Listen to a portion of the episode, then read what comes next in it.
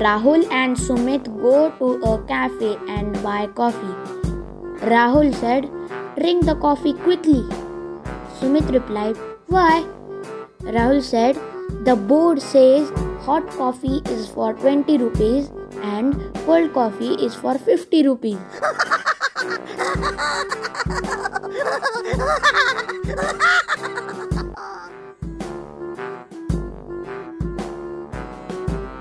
Meena and Sanjay were talking. Meena asked, How old are you, Sanjay? Sanjay replied, I am two years old. Meena said, How can that be possible? Both of us study in the same class and I am eight years old. Sanjay replied, Because I was born on February 29, which comes once in four years. Ha ha ha!